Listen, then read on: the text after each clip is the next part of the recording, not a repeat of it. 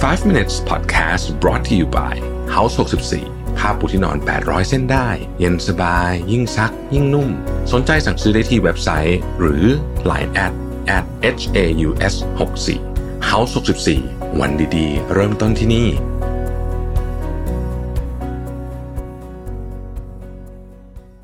สวัสดีครับ 5 minutes นะครับ คุณอยู่กับเราเวทานุสาหะครับ วันก่อนผมไปอ่านหนังสือเล่มหนึ่งมา ซึ่งไม่ใช่อ่านหนังสือสิ อ่านสรุปหนังสือนะครับ Outlive the Science and Art of Longevity นะครับ by Peter Attia นะฮะ คือเขาอธิบายถึงว่า ไอ้คำว่าแก่เนี่ยนะฮะ มันคืออะไรนะคำว่าแก่เนี่ยจริงๆเนี่ย มันก็เกิดขึ้นได้จากหลายอย่างนะครับ กระบวนการที่เราเรียกว่า aging หรือว่าการแก่ตัวลงของเราเนี่ยนะฮะ มันเกิดขึ้นได้ตั้งแต่ โอเค อาจจะเป็นพันธุกรรมก็ได้นะครับไลฟ์สไตล์ก็ได้ สิ่งแวดล้อมก็ได้นะครับ ในระดับเซลล์เนี่ยคำว่าแก่เนี่ยนะครับ ก็มีมันหมายถึงการเปลี่ยนแปลงหลายอย่างนะครับ ซึ่งอันแรกที่เราคุ้นๆก็คือการที่ telomere ของเรามันสั้นลงนะครับ telomere คืออะไรนะครับ หากเปรียบโครโมโซมเป็นเหมือนเชือกรองเท้าอย่างนี้นะครับ telomere คือไอ้ปลายพลาสติกอะที่อยู่ข้างสองข้างของเชือกรองเท้านะครับ ตอนเรา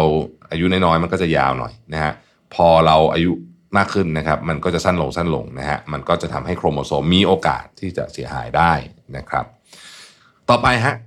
ตัวเซลล์ของเราเนี่ยมันเสียหายหรือเกิดกระทบได้จากหลาย ๆ เรื่องนะครับ ไม่ว่าจะเป็นสารอนุมูลอิสระนะครับ สารพิษต่าง ๆ นะฮะ หรือแม้แต่กระทั่งพวกคลื่น หรือแม้แต่กระทั่งกัมมันตรังสีพวกนี้นะครับ เมื่อมันถูกโจมตี นะฮะมันก็จะไปทำให้ DNA โปรตีน หรือแม้แต่กระทั่งส่วนประกอบของเซลล์ต่างๆเนี่ยเสียหายนะครับ แล้วก็เซลล์ก็จะตายหรือว่าทำงานผิดพลาดได้ อีกอันหนึงเนี่ยคือ epigenetic นะครับ epigenetic เนี่ยมันมีความคล้ายๆกับว่าเป็นแพ็กเกจของเซลล์อะอ่าใช้คำนี้แล้วกันนะครับผมก็ยังไม่ค่อยเข้าใจคำนี้เท่าไหร่แต่ว่าเขาบอกว่าอย่างนี้ฮะไปเปิดอ่านมานะเขาบอกว่ามันคือการเปลี่ยนแปลงที่ ทำให้เกิดกับโรคบางอย่างเกิดขึ้นกับเรานะครับ เช่นอัลไซเมอร์เป็นต้นนะครับ ทีนี้คำถามก็คือว่าเราจะสามารถทำยังไงให้เราอะชะลอกระบวนการในการแก่ได้นะครับเขาก็บอกว่าการทดลองที่ได้ผลมาก ๆ อันหนึ่งเลยเนี่ยในสัตว์ทดลองหลายชนิดเนี่ยก็คือ calorie restriction นะครับ การควบคุมจำนวนแคลอรี่ นะครับโดยไม่ให้ขาดสารอาหารนะครับในการทดลองกับสัตว์ทดลองหลายชนิดเนี่ยนะครับหลายชนิดหมายถึงว่าหลายพันนะพบว่าการจำกัดแคลอรี่ หรือว่าให้กินอาหารน้อยลงโดยไม่ให้ขาดสารอาหารเนี่ยนะครับทำให้อายุยืนยาวขึ้น ไม่ใช่ยืนยาวขึ้นเฉยๆสุขภาพดีขึ้นด้วยนะครับอันนี้ก็นึกไปถึงชาวญี่ปุ่นที่โอกินาว่านะที่เขาบอกว่ากิน 80%พอนะฮะอันที่สองคือเรื่องของการออกกำลังกายนะครับการออกกำลังกายเนี่ยได้รับการพิสูจน์มาแล้วว่าช่วยเรื่องของการชะลอการ แก่ของร่างกายได้นะครับ แล้วก็ลดโอกาสการเกิดโรคต่างๆ ที่พอเกิดแล้วเนี่ยนะฮะมันจะส่งผลกระทบกับร่างกายเยอะในแง่มุมของความแก่ด้วยนะ เช่นโรคหัวใจนะครับ นอนนะครับนอนนี่สำคัญสุดๆเลยนอนเนี่ยมันเชื่อมโยงกับหลายเรื่องมากนะครับ เบาหวานความอ้วนอะไรพวกนี้จริงๆเกี่ยวกับเรื่องการนอนทั้งสิ้นนะครับ การขาดการนอนไม่พอเนี่ยนะครับทำให้เร่งกระบวนการแก่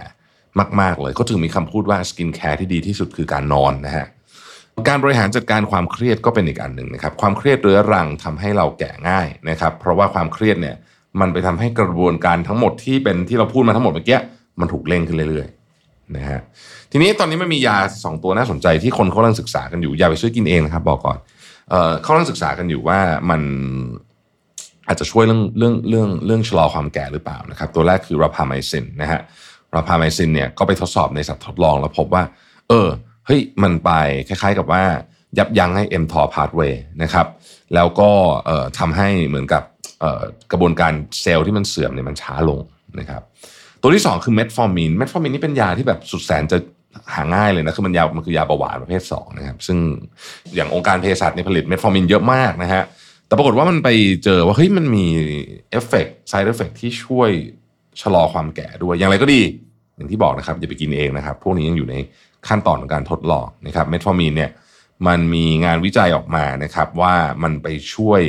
เกี่ยวกับเรื่องสัญญาณของสมองที่ส่งไปเรื่องเมตาบอลิซึมกับเรื่องกระบวนการแก่นะครับ ทีนี้เขาบอกว่า เอ๊ะแล้วเราจะยังไงดีนะครับ ในการที่จะทำให้เราเอ่อแก่ช้าลงนะครับหนังสือเล่มนี้เขาก็สรุปมาแบบนี้เลยบอกว่า 1. เรื่องอาหารสำคัญมากนะครับ ไม่ต้องไป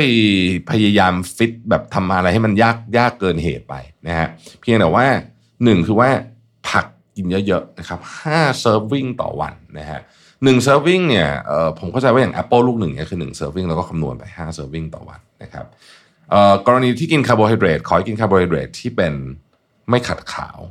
นะครับและอยู่ในรูปแบบเดิมๆของมันมากที่สุด โปรตีน ให้กินโปรตีนที่ไขมันน้อยหน่อยนะครับเช่นโปรตีนจากปลานะครับหรือว่าถั่วหรือว่าไก่อะไรอย่างเงี้ยนะครับเราก็งดนะครับอาหารที่แปรรูปเยอะๆนะครับของที่มีน้ำตาลโดยเฉพาะน้ำตาลในเครื่องดื่มนะฮะอันนี้รวมถึงน้ำผลไม้ด้วยนะนะครับให้ลดหรือว่าตัดไปเลยได้ก็ดีนะครับ แล้วก็ของที่มีส่วนประกอบของไขมันไม่ดีไขมันเลวนะฮะน้ำตาลและ เกลือพวกนี้หลีกเลี่ยงได้หลีกเลี่ยงนะฮะพวกนี้เป็นสิ่งที่ทำให้เราเนี่ยสภาพเสื่อมได้เร็วมากนะฮะออกกำลังกายนะครับ ออกกำลังกายก็อย่างนี้ฮะร้อยห้าสิบนาทีนี้ทุกท่านทราบนะครับ ในร้อยห้าสิบนาทีเนี่ยขอให้เป็นเจ็ดสิบห้านาทีคือครึ่งหนึ่งต่อสัปดาห์นะฮะที่ค่อนข้างกลางถึงหนักนะหัวใจจะเต้นโซนสองโซนสามอะไรแบบนี้นะครับเอ่อ ส่วนที่อีก 75 นาทีก็ก็แบบก็ก็เดินเอาก็ได้นะฮะแต่อย่างน้อยเนี่ยนะครับเขาบอกว่าการเดินเนี่ยจริง ๆ ถ้าเดินเฉยๆเลยเนี่ยนะครับไม่อยากให้นับอยู่ในการออกกำลังกายนี้นะคือเดินเฉยๆสมมติเดินตอนเช้ารับแสงแดดเนี่ยอันเนี้ยไม่นับเพียงแต่ว่าดีนะครับ เป็นเรื่องที่ดีควรทำนะฮะช่วยให้เซโรโทนินหลั่ง ในหนึ่งสัปดาห์ ขอ weight training สองวันนะฮะ weight training จะ body weight ก็ได้นะครับ คุณจะเปิดคลิปเบเบ้เต้นก็ได้นะฮะหรืออะไรก็ได้จะไปจะไปยก weight ก็ได้นะครับไปจิมก็ได้นะฮะ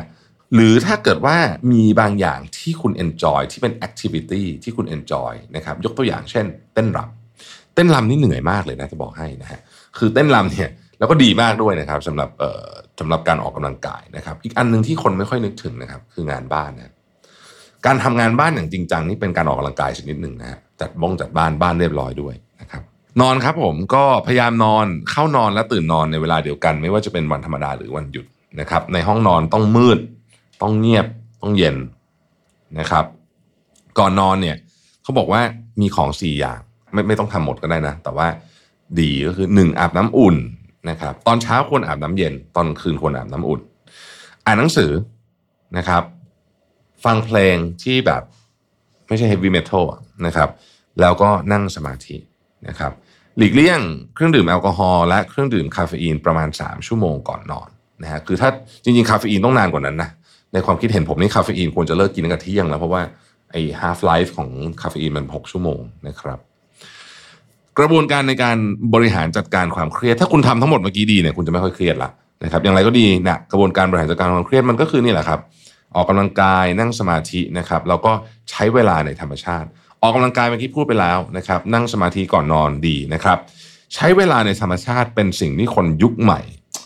อาจจะไม่ค่อยได้ทำนะเพราะฉะนั้นเนี่ยการใช้เวลาในธรรมชาติเนี่ยจึงเป็นเรื่องที่เชียร์นะครับ อยากให้ทำเยอะๆ หาเวลาตั้งใจเลย ว่าเราจะไปใช้เวลากับธรรมชาติสักสองสัปดาห์ครั้งหนึ่งก็ได้นะฮะ จริง ๆสำหรับคนกรุงเทพเนี่ยโอเคละไปสวนก็พอได้นะฮะแต่ว่าถ้าเกิดว่ามีโอกาสเนี่ยนะฮะไปเดินทางไปนครนายกไปเลยคุณจะได้ฟิลอีกแบบหนึ่งเลย แบบว่าไม่ต้องไปไกลมากนะฮะแถวนี้ก็ถือว่าเรียกว่าเป็นธรรมชาติมากๆละนะครับสรุปนะฮะหนังสือเล่มนี้เขาบอกว่าเอาล่ะนะครับสี่เรื่องที่อยากจะฝากก่อนจบหนึ่งนะครับอย่าสูบบุหรี่ สูบอยู่ให้เลิกบุหรี่เนี่ยคือตัวร้ายสุดๆนะฮะร้ายที่สุดละนะครับ การไม่สูบบุหรี่เนี่ยช่วยลดโอกาสในการตายและและอะไรของเป็นโรคร้ายๆเนี่ยได้เยอะมากที่สุดละนะครับสองดื่มแอลกอฮอล์แบบเพียงพอนะครับดื่มแอลกอฮอล์แบบเพียงพออย่าดื่มเยอะจนเกินไปนักนะครับให้ enjoy แต่ละแก้วแบบรู้สึกมันอร่อยดีเนี่ยแต่ว่าไม่ต้องกินปริมาณเยอะนะครับสามครับพยายามรักษาน้ำหนัก ให้พอเหมาะพอสมนะครับดู BMI ให้ดีๆ ให้เกินนะครับ แล้วก็ข้อ4นะครับอย่าคิดว่าตัวเองแข็งแรงนะแล้วก็ไม่ตรวจร่างกาย ต้องตรวจร่างกายเป็นประจำอย่างน้อยปีละหนึ่งครั้ง โดยเฉพาะสำหรับคนที่อายุ 35 ขึ้นไป